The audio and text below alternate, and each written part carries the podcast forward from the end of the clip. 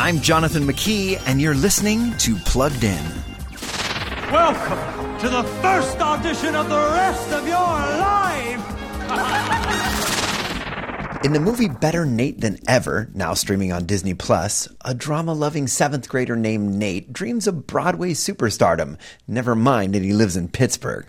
But when Nate learns about Broadway auditions the same weekend his parents are going away, he hashes an audacious idea. All he needs to do is get to the Big Apple. Nate's pursuit of fame embraces Disney's follow your dreams cliche, but we get deception and irresponsibility by the truckload. Suggestive illusions frequently reinforce LGBT stereotypes, and Nate's epic narcissism isn't critiqued but celebrated.